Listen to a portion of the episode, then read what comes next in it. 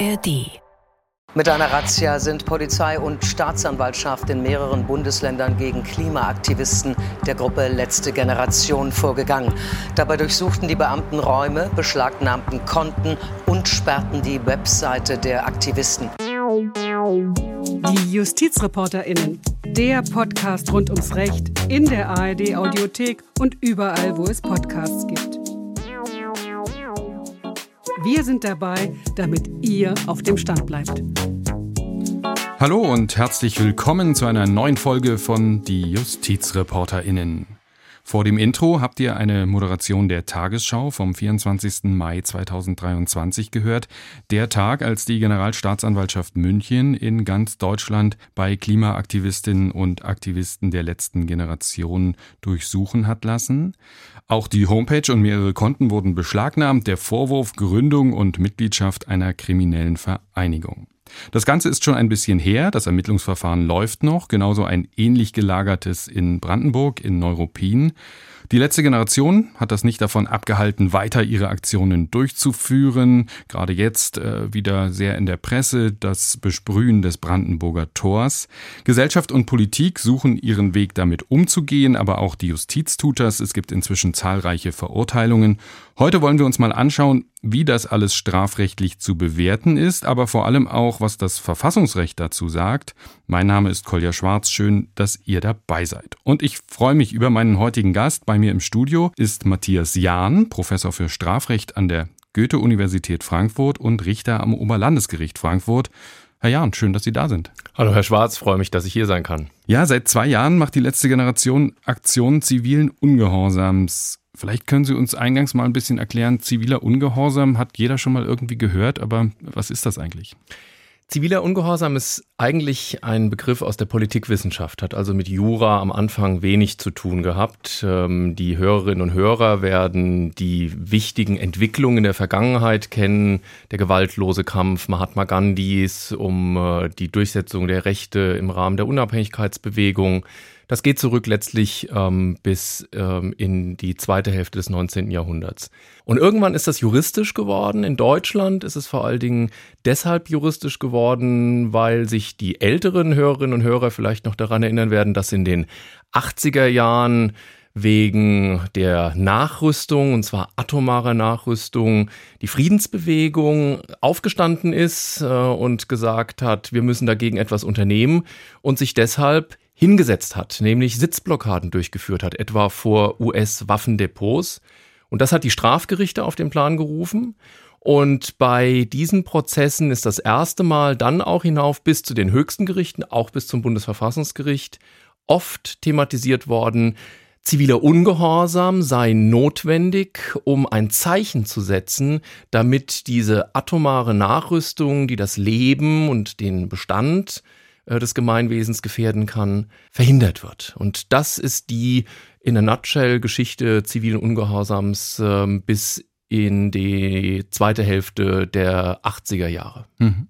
Zum zivilen Ungehorsam gehört es aber auch, Regeln zu brechen, äh, Grenzen zu überschreiten, Straftaten zu begehen?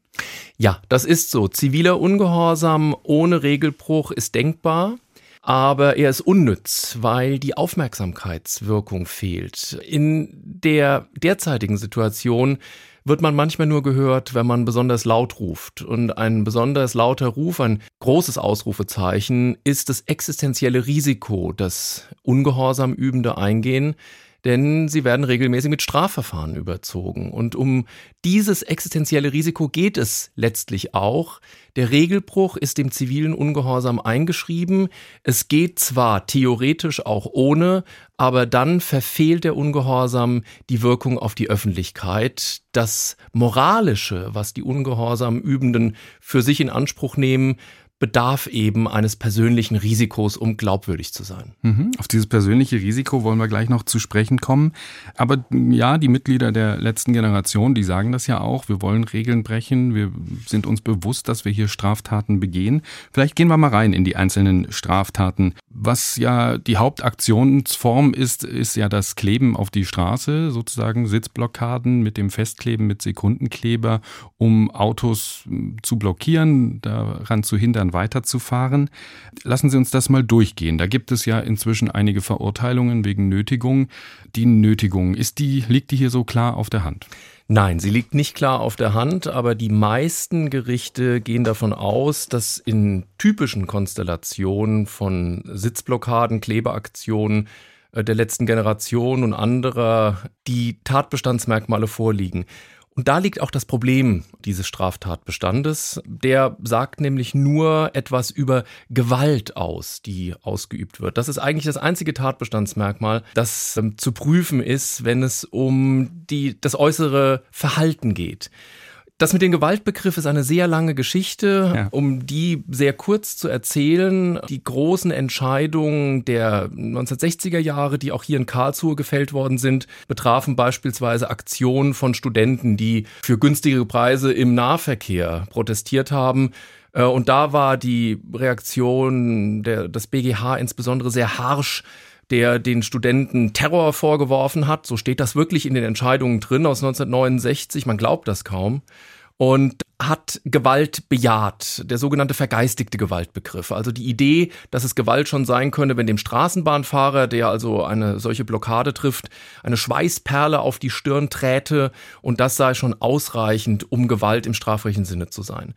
Und das hat dann vor dem Hintergrund der eben schon geschilderten Entwicklung in den 80er Jahren das Bundesverfassungsgericht dazu gebracht, diese Rechtsprechung auf den Prüfstand zu stellen und zu sagen, nein, das geht zu weit. Ein vergeistigter Gewaltbegriff, das ist nicht das, was das Strafrecht soll und auch darf vor dem Hintergrund des Verfassungsrechts. Das muss etwas enger gefasst werden. Da bedarf es einer gewissen physischen Komponente. Es genügt nicht nur die Schweißperle auf der Stirn, aber die Anforderungen sind im Einzelnen nie ganz klar geworden und nicht bis zum Ende ausbuchstabiert worden. Mhm. Also das müssen wir nochmal auf den Punkt bringen. Da setzt sich eine Person vor ein Auto, um das Auto zu blockieren. Und der BGH hat damals gesagt, ja, das ist Gewalt. Natürlich, und das Bundesverfassungsgericht hat dann gesagt, da ist eben keine physische Kraftanstrengung dahinter, weil das Auto könnte ja einfach losfahren und diesen Mensch überfahren. Das macht es nur nicht, weil, ja, weil man das natürlich nicht macht, sage ich mal. Und dann hat aber der BGH ja den Trick gefunden, die sogenannte zweite Reihe Rechtsprechung, die ich auch nur ganz kurz vielleicht noch anspreche, und hat gesagt, ja, okay, okay, dann ist halt bei diesem ersten Auto eben keine physische Kraftanstrengung, weil das Auto könnte einfach weiterfahren. Bei dem zweiten Auto ist es dann aber da, weil das kann nicht einfach weiterfahren, weil da sitzt nicht nur ein Mensch vor dem Auto, sondern da steht dann plötzlich ein Auto davor und das kann man nicht einfach überfahren, wegfahren. So ist das. Also die, die juristisch bisschen weiter sind, die kennen die sogenannte mittelbare Täterschaft. Und da ist jemand, wie ich mir habe sagen lassen, damals nicht so sehr beim Gericht, sondern schon bei der Bundesanwaltschaft auf die Idee gekommen, mit diesem Kniff die Anforderungen des Bundesverfassungsgerichts erfüllen zu können, also eben nicht nur psychische Gewalt, sondern physische Gewalt, aber zu sagen, in so einer Situation, etwa auf einer Autobahn, die links und rechts mit Leitplanken gesichert ist, geht es eben nicht mehr nur um bloßes nicht anders handeln dürfen, man darf keine Menschen überfahren, sondern es geht um ein nicht anders handeln können. Man kann eben, wenn man in der zweiten Reihe steht, nicht vor und nicht zurück und nicht seitwärts wegen der Leitplanken und deshalb sei es Gewalt, das Verfassungsgericht hat das natürlich wieder überprüft und hat gesagt, Haken dahinter ist okay. Akzeptieren wir als eine verfassungsgemäße Auslegung des Strafgesetzes. Mhm. Jetzt gucken wir uns den Paragraph 240 Nötigung nochmal ganz kurz an. Da steht, wer einen Menschen rechtswidrig mit Gewalt oder durch Drohung mit einem empfindlichen Übel zu einer Handlung, Duldung oder Unterlassung nötigt, wird mit Freiheitsstrafe bis zu drei Jahren oder mit Geldstrafe bestraft. Gewalt haben wir also abgehakt. Es ist eigentlich unstrittig, das ist Gewalt. Das ist höchstrichterlich so anerkannt. Jetzt gibt es aber da noch den Absatz 2 und der sagt, die Tat ist nur dann rechtswidrig, wenn die Anwendung der Gewalt oder die Androhung des Übels zu dem angestrebten Zweck als verwerflich anzusehen ist. Also man muss eine Prüfung machen, ist das Ganze verwerflich, was da geschieht. Und da könnte man ja jetzt auf die Idee kommen, und das sind viele Aktivistinnen und Aktivisten der letzten Generation, die dann vor Gericht gesagt haben, naja, wir kämpfen hier für das Klima und das ist nicht verwerflich. Guter Ansatz, aber schwierig. Ähm, die Weite dieses äh, Tatbestandes und auch die Möglichkeiten, die der Gewaltbegriff eröffnet, bedingen, dass der Richter in jedem Einzelfall positiv feststellen muss, dass die Handlung verwerflich war. Gewissermaßen eine Art Gerechtigkeitsausgleich für den sehr weiten Einzugsbereich des Tatbestands. Und die Gerichte haben, allen voran das Bundesverfassungsgericht, nun Kriterien dafür entwickelt, wann man die Verwerflichkeit bejahen kann, wann man sie verneinen kann. Und diese Kriterien, das ist ungefähr, wenn man das mal auszählt, ein Dutzend verschiedener Topoi, die da aufgerufen werden, führen natürlich dazu, dass die Entscheidungen im Einzelfall nicht ganz leicht vorhersehbar sind. Und manche Richterinnen und Richter, eben auch schon bei äh, Klimaschützern der letzten Generation, sich der Frage geöffnet haben, ob nicht das gute, der gute Zweck, also der Kampf für die Einhaltung der Klimaziele, dieses verhältnismäßig milde Mittel des sich Klebens auf der Straße als nicht verwerflich äh, erscheinen lassen könnte. Die Obergerichte machen das nicht mit, weil natürlich auch etwas die Angst vorherrscht, wenn man hier die Schleuse öffnet, dann gibt es einen Dammbruch und jeder, der glaubt, für gute Ziele eintreten zu können, wird demnächst sagen, das, was ich mache, ist nicht verwerflich. Da sind ja auch politisch Dinge denkbar, die man vielleicht auch nicht so gerne auf der Straße äh, akzeptieren möchte. Also das ist der, der Stand der Dinge. Das mit der Verwerflichkeit ist eine Einzelfallentscheidung, wo letztlich auch die Auffassung, das Vorverständnis, wie man sagt, des Richters eine Rolle spielt. Was keine Rolle spielen darf, das möchte ich vielleicht noch dazu sagen, ist das gesunde Volksempfinden. Dieser 240 Absatz 2, den Sie gerade zitiert haben, hatte bis 1953 äh, zehn Jahre lang, also wenn man das zurückrechnet, seit 1943, als Begriff nicht die Verwerflichkeit, sondern das gesunde Volksempfinden, auf das es bei der Verwerflichkeit ankommen sollte. Und das, glaube ich, zeigt auch historisch, dass man hier sehr vorsichtig sein muss mit äh, sozusagen der auch bei Autofahrern vielleicht manchmal vorherrschenden Vorstellungen, die müssen jetzt rücksichtslos von der Straße geholt werden, das äh, geht so nicht. Das ist nicht die Vorstellung unseres geltenden deutschen Strafrechts. Mhm wird klar, aber eben auch nicht die guten Fernziele, so nennt man das, die sollen da eigentlich keine Rolle spielen. Also ob ich für den Frieden kämpfe oder äh, eben für das Klima, das soll eigentlich bei dieser Verwerflichkeit keine Rolle spielen. Und die meisten Gerichte sagen deshalb auch, das, was die Aktivistinnen und Aktivisten der letzten Generation da gemacht haben, das ist Nötigung. Schauen wir uns kurz noch den Paragraphen 113 Widerstand gegen Vollstreckungsbeamte an. Auch da sagen die Gerichte, das, was die machen, ist Widerstand Widerstand gegen die Polizei, also die Vollstreckungsbeamten. Was ist da der Widerstand? Denn ich war bei einigen Aktionen dabei und es ist ja jetzt nicht so, dass die da Gewalt ausüben gegen die Polizisten, sondern die setzen sich auf die Straße, kleben sich fest und laufen eben nicht von alleine weg, sondern lassen sich wegtragen. Ist das schon Widerstand gegen Vollstreckungsbeamte? Ich glaube das nicht. Es begegnet uns jetzt bei diesem Paragraphen 113 ein Tatbestandsmerkmal wieder, über das wir uns gerade unterhalten haben, Gewalt. Also Widerstand gegen Vollstreckungsbeamte ist unter anderem dann möglich, wenn Gewalt ausgeübt wird. Nun haben wir ja gerade gesehen, die Irrungen und Wirrungen, Entwicklungen des Gewaltbegriffs bei der Nötigung. Das betraf eigentlich in dieser sozusagen ausufernden äh, Auslegungshistorie diesen Paragraphen 113 StGB nicht. Da hat man gesagt, es braucht immer schon eine physische Auswirkung auf den Beamten selbst. Die muss nicht besonders groß sein, aber es muss ein physisches Element, ein Wegstupsen, ein äh, sich aktiv mit Händen und Füßen und ähnlichem wehren sein. Und jetzt gibt es eine aktuelle Entscheidung aus Berlin vom dortigen höchsten Gericht, dem Kammergericht, die sagt, ja, aber der Beamte muss ja Kraft aufwenden, um den angeklebten Aktivisten von der Straße zu bekommen. Und das genüge auch den Anforderungen an die notwendige physische Gewaltausübung. Und das schießt, glaube ich, über das Ziel hinaus. Also das, das Lösen mit Öl und Pinsel. Das Lösen mit Öl und Pinsel und zusätzlich noch dann das notwendige Anheben des Aktivisten, um ihn von der Straße zu bekommen, das sei, so jedenfalls das Kammergericht, schon ausreichend für einen Widerstand gegen Vollstreckungsbeamte. Es beruft sich dazu auf das Verfassungsgericht das tatsächlich mal gesagt hat, das Anketten mit irgendwelchen Hilfsmitteln und die Notwendigkeit des Entfernens dieser Hilfsmittel, also dieser Kette, das sei Gewalt äh, im Sinn des 113 StGB. Das scheint mir aber sozusagen als generelle Regel nicht so ohne weiteres übertragbar zu sein auf das Ankleben auf der Straße. Mhm. Also da glauben Sie, das könnte dann auch noch, also weil das Kammergericht ist ja nicht irgendein Gericht, sondern ja immerhin auf OLG-Ebene, aber da glauben Sie, das könnte vielleicht dann irgendwann vom Verfassungsgericht nochmal angeschaut werden? Das könnte ich mir gut vorstellen. Die Fälle kommen ja durchaus häufig vor und äh, das Kammergericht ist nun das höchste Berliner Gericht und damit ist zunächst mal der Rechtsweg erschöpft und wenn weitere Voraussetzungen gegeben sind, könnte das hier in Karlsruhe gegebenenfalls auch Berlin, beim Berliner Verfassungsgerichtshof überprüft werden. Ich möchte nochmal fragen, in welche Rolle spielen bei diesen Verurteilungen die Grundrechte, also zum Beispiel die Versammlungsfreiheit. Wie spielt das da rein bei den Verurteilungen oder bis wann darf ich mich versammeln? Klar, die werden ja, die Versammlungen hier werden nicht angezeigt, sondern die setzen sich einfach auf die Straße und die Polizei löst die dann in der Regel sehr schnell auf.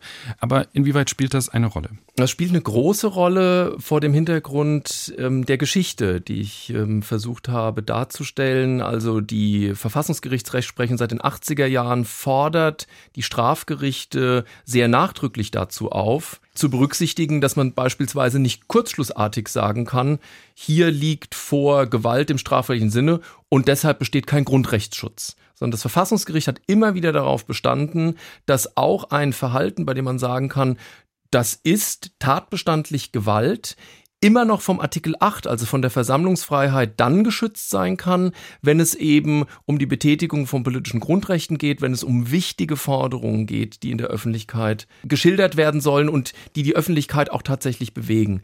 Und diese Prüfungen, die werden eben in den Klimaaktivismusfällen teilweise eingedampft. Da gibt es also Entscheidungen, die einfach sagen, das ist Gewalt und deshalb gibt es keinen Grundrechtsschutz. Und äh, das wird ganz sicher das Verfassungsgericht, wenn es das zur Prüfung vorgelegt bekommt, nicht akzeptieren, weil das nicht nur seiner ständigen Rechtsprechung widerspricht, sondern auch unlogisch ist. Äh, denn die Frage, ob ein Strafgesetz und seine Auslegung eine Schranke des Grundrechts ist, die muss ja gerade erst noch beantwortet werden. Ich kann also nicht den Schutzbereich schon versagen, wenn etwas, was äh, das einfache Recht nicht haben will, vorliegt. Das ist sozusagen das Pferd von der falschen Seite her aufgezäumt. Mhm. Aber ich habe Sie richtig verstanden, dass auch Sie der Meinung sind, dass irgendwann die Grenze überschritten ist oder die Versammlungsfreiheit diese Aktionen nicht mehr schützt und dass die Verurteilungen wegen Nötigung zumindest aus Ihrer Sicht da schon gerechtfertigt sind. Das glaube ich schon, insbesondere auch, weil es äh, keine Rechtfertigungsgründe gibt. Also man wird nicht sagen können, dass man sich auf Klimanotstand oder gar auf das Widerstandsrecht aller Deutschen oder auf Grundrechte direkt berufen kann, sondern eine solche Grenze ist äh, jedenfalls an einem Punkt erreicht, wo die Angemessenheit des Verhaltens nicht mehr gesehen werden kann. Und da haben wir nun mal das staatliche Gewaltmonopol. Wir haben uns alle darauf geeinigt, es gibt die Mehrheitsregel und die Mehrheitsregel sagt, wir haben Verfahren im Rechtsstaat, die dafür gemacht worden sind, um den Klimaschutz effektiv durchzusetzen. Und deshalb kann der Einzelne das Recht nicht in seine Hand nehmen. Und das ist ja, wie ich ganz am Anfang gesagt habe, auch sinnvoll, weil der zivile Ungehorsam eben den Regelbruch braucht. Ich kann nicht gleichzeitig sagen, ich will eure Mehrheitsregel nicht und mich etwa mit rechtfertigem Notstand, also Paragraph 34 StGB, auf eine Mehrheitsregel berufen. Mhm. Das beißt sich. Mhm, das beißt sich. Also man muss dann auch anerkennen, dass man dafür bestraft wird, äh, für diesen bewussten Regelbruch. Zu den Strafen möchte ich kurz kommen und bevor wir darüber sprechen, möchte ich äh, einen kleinen Ausschnitt mal vorspielen. Ich habe mit zwei Kollegen zusammen eine Dokumentation über Klimaaktivisten und Aktivistinnen gemacht. Ähm, da haben wir mehrere begleitet, auch von der letzten Generation, unter anderem Carla Hinrichs, eine der Sprecherinnen der letzten Generation. Und um zu verstehen, was sie alles bereit ist zu riskieren für ihren Kampf für das Klima, hören wir mal einen kleinen Ausschnitt aus der Doku Radikal fürs Klima, Helden oder Kriminelle. Carla Hinrichs hat Jura studiert. Eigentlich wollte sie Richterin werden. Für ihren Kampf für das Klima hat sie das Studium abgebrochen. Berufliche Zukunftspläne hat sie genauso über Bord geworfen wie ihren Wunsch, irgendwann eine Familie zu gründen. Sie ist so überzeugt von der drohenden Katastrophe, dass sie alles riskiert. Mir ist bewusst, dass ich, wenn ich das weiter tue, dass ich auch dafür ins Gefängnis kommen könnte. Und davor habe ich Angst. Das möchte ich nicht. Ich habe einmal eine Nacht in der Zelle verbracht. Das ist kein schöner Ort. Aber die Angst vor einem Kollaps unserer Gesellschaft, dass diese Zivilisation zusammenbricht, und das wird sie tun, wenn wir weiter in diese Katastrophe rasen, wenn die Menschen sich um Ressourcen streiten müssen, meine Angst davor ist einfach viel, viel größer. Ja, Carla Hinrichs war das, eine der Sprecherinnen der letzten Generation. Herr Jahn, wenn Menschen sagen, sie sind bereit, alles zu riskieren, und das merkt man ja hier auch wirklich, also die Aufgabe des Lebens, also da ist nie, da wird nicht mehr an Karriere oder Familie gedacht und man sagt, zur Not gehe ich auch ins Gefängnis, auch wenn ich Angst davor habe.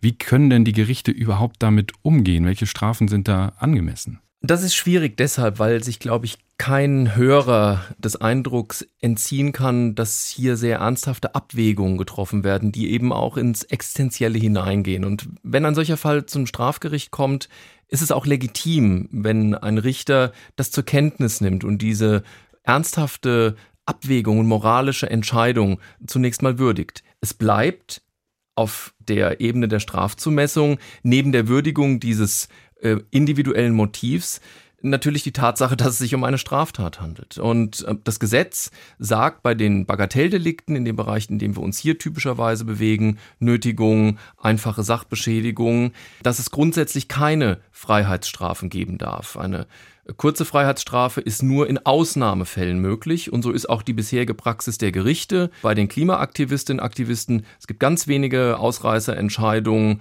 zwei in Baden-Württemberg, äh, eine aus Cottbus, eine aus Berlin vom Amtsgericht Tiergarten, die in einem solchen Fall eine kurze Freiheitsstrafe verhängt haben, mit dem Argument, das sei zur Verteidigung der Rechtsordnung unerlässlich.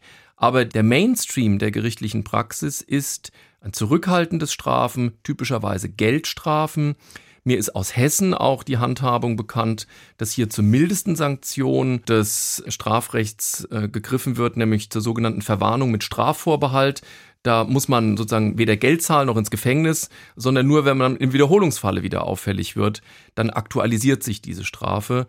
Und das machen eben nicht nur die Gerichte, das macht sogar die Staatsanwaltschaft äh, in ihrer Antragspraxis. Also das ist alles sinnvoll, das ist moderat, das ist zurückhaltend. Die wenigen Ausreißerentscheidungen, die es gibt, werden von den Obergerichten wieder eingefangen.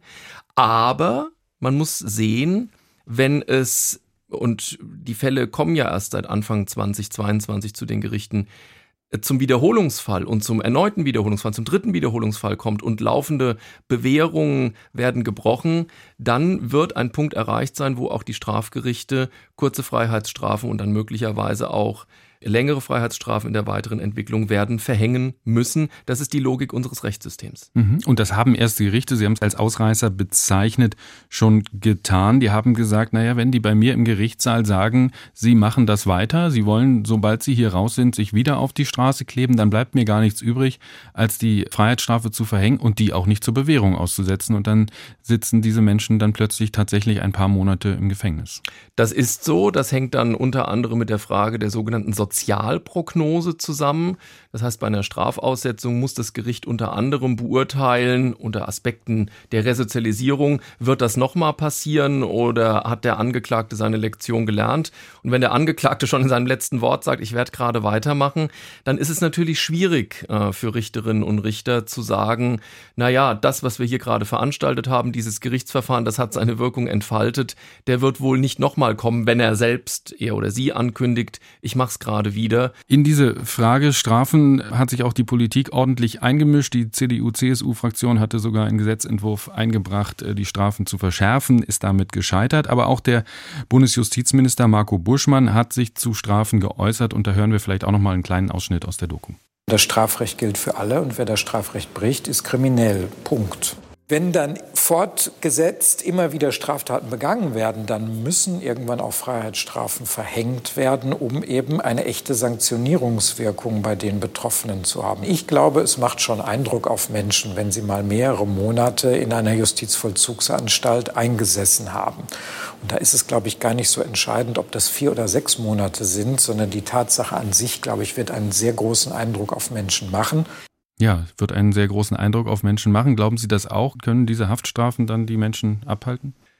Ich habe meine Zweifel, ob das so ist, aber auf diese Zweifel kommt es für ein Strafgericht nicht an. Wir kennen ähm, das Problem des sogenannten Überzeugungstäters, der bereit ist, für seine Überzeugung ins Gefängnis zu gehen, etwa äh, in den 70er und 80er Jahren im Kontext der Kriegsdienstverweigerung. Und es wird tatsächlich so kommen, äh, wie Herr Buschmann sagt, wir werden Situationen erleben, wo Menschen aus sehr hehren Motiven und mit tief empfundenen moralischen Impetus für ihre Überzeugung ins Gefängnis gehen werden. Was auf der anderen Seite nicht zu kurz kommen darf, ist die Frage, welche Konsequenzen hat das für die Gesellschaft? Die Menschen schauen ja sehr genau hin. Und natürlich wird es einige geben, die sagen werden, recht so.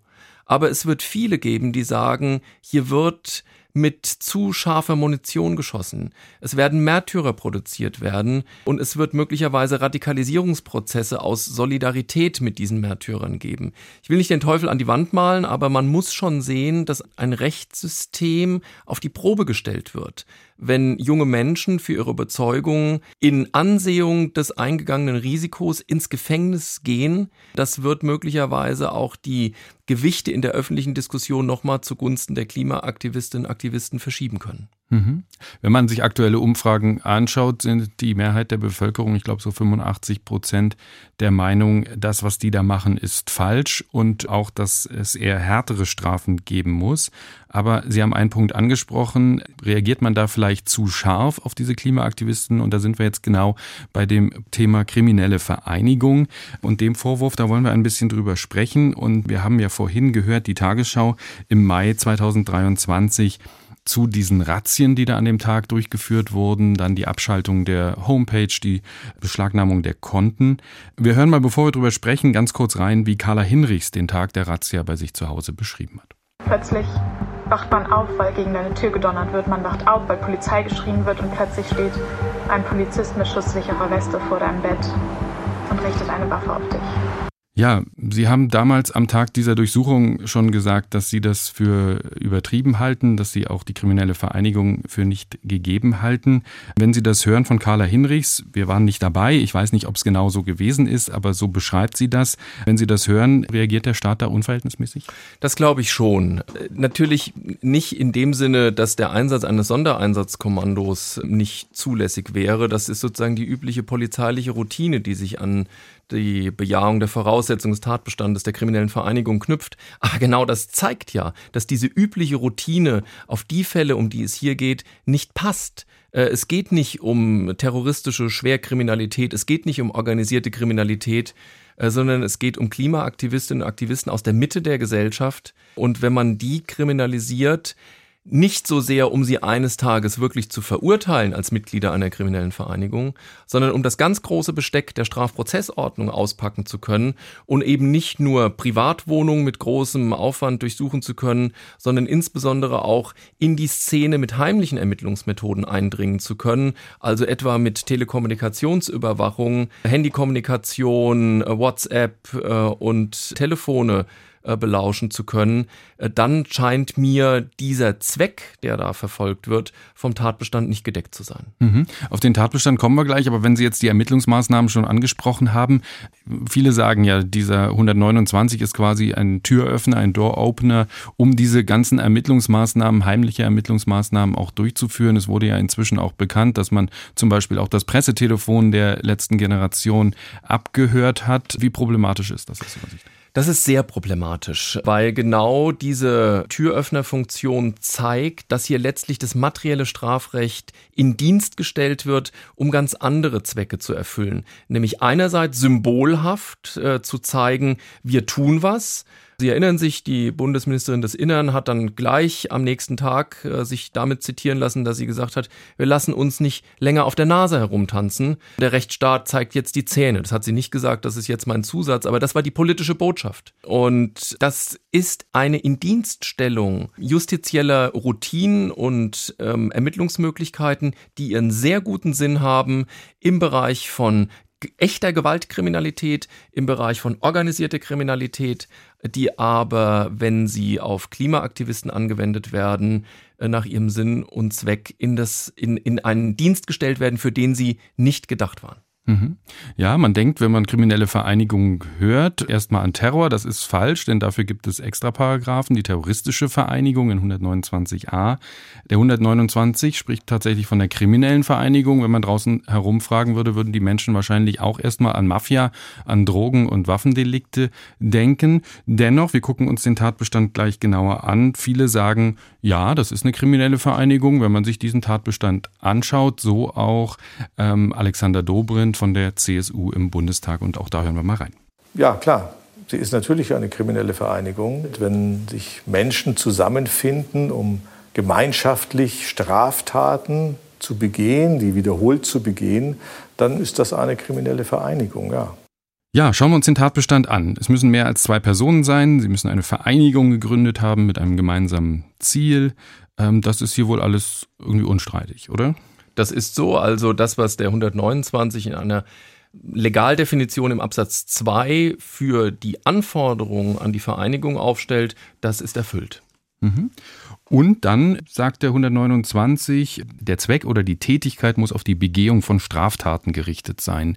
Und grenzt auch ein, nicht alle Straftaten, sondern die müssen im Höchstmaß äh, vom Gesetz mit einer Freiheitsstrafe von mindestens zwei Jahren bedroht sein. Auch das ist hier erfüllt, oder? Das sagt Herr Dobrindt, aber das scheint mir nicht ganz der Fall zu sein, denn er muss das Gesetz ja bis zum Ende lesen. Da heißt es, die im Höchstmaß mit Freiheitsstrafe von mindestens zwei Jahren bedroht sind und sich fragen, welche Straftaten sind denn dann eigentlich nicht gemeint? Und aus dem Handlungsspektrum der Klimaaktivistinnen und Aktivisten fällt nur der Hausfriedensbruch hinaus und, das spielt hier aber keine große Rolle, die Beleidigung. Alle anderen Delikte, also insbesondere Nötigung, Sachbeschädigung, aber auch Delikte aus ganz anderen Bereichen wie der einfache Diebstahl, der einfache Betrug, die sind erfasst und das zeigt, dass die Grenze, die hier gezogen worden ist, viel zu niedrig angesetzt worden ist. Bagatellkriminalität kommt in den Einzugsbereich dieses Tatbestandes mit den maximal invasiven Ermittlungsmethoden, die er strafprozessual ermöglicht und äh, da haben wir ja gerade bei Frau Hinrichs gehört, welche Konsequenzen das haben kann. Mhm. Jetzt hatte der BGH, glaube ich, irgendwann mal gesagt, aber da war der Paragraph noch ein bisschen anders gestrickt, das müssen schwere Straftaten sein. Jetzt hat der Gesetzgeber 2017 reagiert und hat gesagt, dass es eben bestimmte Straftaten sein müssen, die im Höchstmaß mit Freiheitsstrafe von mindestens zwei Jahren bedroht sind. Damit hat der Gesetzgeber doch aber klar gesagt, so wollen wir es, auch wenn Sie jetzt sagen, äh, es fallen dann nur wenige raus. Nee, das hat er nicht klar gesagt. Er hat klar eigentlich das Gegenteil gesagt, denn wenn man sich ein bisschen in die Materialien heran reinwühlt, also das ist 2017 geändert worden, das haben Sie ja gesagt, dann steht in der amtlichen Begründung, also sogar im Regierungsentwurf dieses Gesetzes zur Umsetzung des Rahmenbeschlusses ausdrücklich drin, dass zu prüfen ist, ob die von der Vereinigung geplanten oder begangenen Straftaten eine erhebliche Gefahr für die öffentliche Sicherheit bedeuten oder unter diesem Gesichtspunkt von einigem Gewicht sind. Das heißt, das, was der Regierungsentwurf will, nämlich das, was die Rechtsprechung auch vorher schon immer wollte. Bagatelldelikte dürfen nicht schrankenlos eingepreist werden. Das dementiert er gewissermaßen mit der Untergrenze von zwei Jahren, weil wir ja gerade gesehen haben, da fällt nur der Hausfriedensbruch und die Beleidigung raus. Und das öffnet den Raum für eine verfassungskonform restriktive Auslegung dieses Tatbestandes, die ich mir unter anderem hier von den Karlsruher Gerichten erhoffe. Das heißt aber, es muss erst nach Karlsruhe kommen, damit das Bundesverfassungsgericht sagt, das ist nicht vereinbar mit der Verfassung. Nö, das ist nicht ausgemacht. Ähm, wenn es denn so wäre, dass aus den Ermittlungsverfahren, Sie haben ja Neuropin äh, und auch dasjenige der Generalstaatsanwaltschaft in München angesprochen, tatsächlich eines Tages Anklagen und dann Eröffnungsbeschlüsse und vielleicht am Ende auch Verurteilung folgen würden, Klammer auf, die Statistik würde das nicht belegen. Es wird sehr viel ermittelt und sehr wenig abgeurteilt, Klammer zu. Also wenn das so wäre, könnte auch schon eine Staatsschutzkammer beim Landgericht sagen, wir legen das restriktiv aus, weil das das, was der Gesetzgeber will, im Wortlaut sich so ohne weiteres nicht wiederfindet. Und wenn nicht, dann eben auf die Revision hin der BGH und wenn nicht, dann auf die Verfassungsbeschwerde hin das Verfassungsgericht und dann gibt es ja auch den Europäischen Gerichtshof für Menschenrechte. Und das Landgericht müsste nicht nach Karlsruhe vorlegen, wenn es das für verfassungswidrig hält, weil Sie sagen, es ist nur eine verfassungskonforme Auslegung? Ganz genau so ist es. Es besteht keine Vorlagepflicht, weil ja die konkrete Normkontrolle nur dann erforderlich und auch möglich wäre, wenn die Richter überzeugt sind von der Verfassungswidrigkeit des Gesetzes. Hier geht es nicht um das Gesetz selbst, sondern um eine verfassungskonforme Auslegung im Rahmen der bestehenden Möglichkeiten. Und wir haben viele Fälle in den letzten 60 Jahren erlebt, wo im Gesetz eine bestimmte Zahl drin stand, also hier die Zahl zwei, und Gerichte gesagt haben, zwei verfassungskonform ausgelegt heißt aber drei, vier oder wie im vorliegenden Fall nach meiner Überzeugung mindestens fünf. Also es müssten Straftaten aus Ihrer Sicht sein, die mit äh, einer Höchststrafe von mindestens fünf Jahren bedroht sind. So ist es. Der Rahmenbeschluss setzt ein bei vier Jahren. Der Rahmenbeschluss der EU, genau, der das der, vorgegeben hat. Genau, der EU-Rahmenbeschluss setzt ein mit einer Strafe von vier Jahren oder mehr. Und das zeigt auch so ein bisschen das Problem bei diesen Rahmenbeschlüssen. Im gesamten deutschen StGB und überhaupt im gesamten deutschen Strafrecht gibt es kein einziges Delikt mit einer Mindestfreiheitsstrafe von vier Jahren. Das heißt, das musste transformiert werden auf den deutschen Rechtszustand. Das ist misslungen. Äh, und deshalb glaube ich, dass aus Gründen der Verhältnismäßigkeit fünf Jahre Freiheitsstrafe die richtige Grenze sind. Das sind dann auch wirklich Straftaten, die schwer wiegen. Und das sind Straftaten, die auch das Sicherheitsgefühl der Bevölkerung beeinträchtigen können. Denn das ist das eigentliche Rechtsgut des Paragraphen 129 StGB. Die öffentliche Sicherheit, also unser aller Gefühl in einem Staat zu leben, wo wir nicht Angst haben müssen, etwa mit Anschlägen und ähnlichem selbst in Gefahr gebracht zu werden. Und das scheint mir bei den Klimaaktivisten, die sich auf die Straßen kleben, derzeit doch nicht der Fall zu sein. Das ist lästig und äh, das ist vielleicht auch, das haben Sie ja eben bei den Zahlen nochmal erwähnt, dem eigentlichen Ziel des Klimaschutzes unzuträglich. Das mag alles sein, habe ich nicht zu bewerten, aber das ist jedenfalls nichts, was ein Klima der Angst erzeugt. Mhm, kein Klima der Angst, natürlich anders als bei irgendwelchen Terrorsachen, an die wir uns ähm, erinnern aus den 70er Jahren. Aber dennoch würde die Bevölkerung vielleicht sagen, naja, also Sie haben es gerade gesagt, Sie haben Nancy Faeser zitiert, äh, die lassen sich auf der Nase herumtanzen. Die Polizei muss da die immer mit Öl und Pinsel ablösen und am nächsten Tag kleben sie da wieder und die begehen immer Straftaten in diesem Land, da muss man doch was tun. Aber das reicht für Sie nicht, um zu sagen, da ist die öffentliche Sicherheit in Gefahr. Ganz genau, weil wir ja herausgearbeitet haben, man tut ja was. Die Aktivistinnen und Aktivisten werden wegen ihrer Individualtaten verurteilt, beispielsweise als Nötigung, beispielsweise als Sachbeschädigung bei den Museumsaktionen oder jetzt beim Brandenburger Tor. Aber auf der zweiten Ebene braucht es nicht eine Bestrafung wegen der Bildung einer kriminellen Vereinigung. Nochmal, die Bestrafung ist ja auch gar nicht das eigentliche Ziel dieser Verfahren, sondern das Ziel ist, das Instrumentarium der Strafprozessordnung, die robusten Ermittlungsmethoden ins Werk setzen zu können. Und die Statistiken weisen aus, es gibt in diesem Bereich in den letzten 20 Jahren im Durchschnitt weniger als zehn Aburteilungen pro Jahr. Und das zeigt, was der Zweck dieses Paragraphen ist. Er ist ein Ermittlungsinstrument. Er ist kein Paragraph, der tatsächlich auf gerichtliche Urteile zielt. Mhm. Wir haben hier im Podcast kürzlich über den Cyberbunker gesprochen. Da gab es eine Verurteilung wegen äh, mitgliedschaftlicher Beteiligung in einer kriminellen Vereinigung und es war meines Wissens die allererste Verurteilung, wo es nur um diesen Tatbestand geht, also wo man keine Haupttat oder auch keine Beihilfetat zu einer Haupttat hatte und deshalb abgeurteilt hat. Eine Frage noch dazu, wie spielen da die Grundrechte rein aus Ihrer Sicht, also bei dieser Auslegung des Paragraphen 129? Ich glaube, die haben hier eine ganz wichtige, aber noch nicht erkannte Funktion. Es gibt in der Rechtsprechung ähm, aus Karlsruhe äh, den Begriff des Chilling-Effekts, also des Einschüchterungseffekts, der verhindert, dass Menschen, denen Grundrechte zustehen, diese auch tatsächlich ausüben. Und das hat das Gericht bisher auf ganz andere Lebensbereiche bezogen. Vorratsdatenspeicherung ist ein Beispiel dafür, wo man eben sagt, ach, wenn ich damit rechnen muss, dass meine Kommunikation gescannt wird, dann nehme ich doch von gewissen äh, Kommunikationsinhalten lieber Abstand. Das ist noch nicht übertragen worden auf den Tatbestand der Bildung einer kriminellen Vereinigung.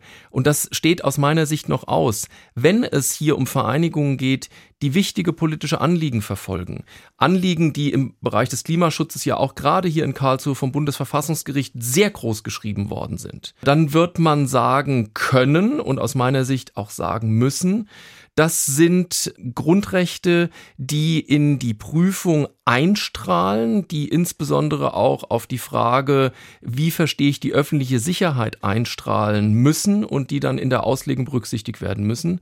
Es geht also nicht darum, dass man sagt, dieser Chilling-Effekt äh, im Strafrecht, der muss generell angewendet werden, denn Strafnormen haben ja gerade unter anderem den Sinn und Zweck, abzuschrecken, jedenfalls in der klassischen Sichtart.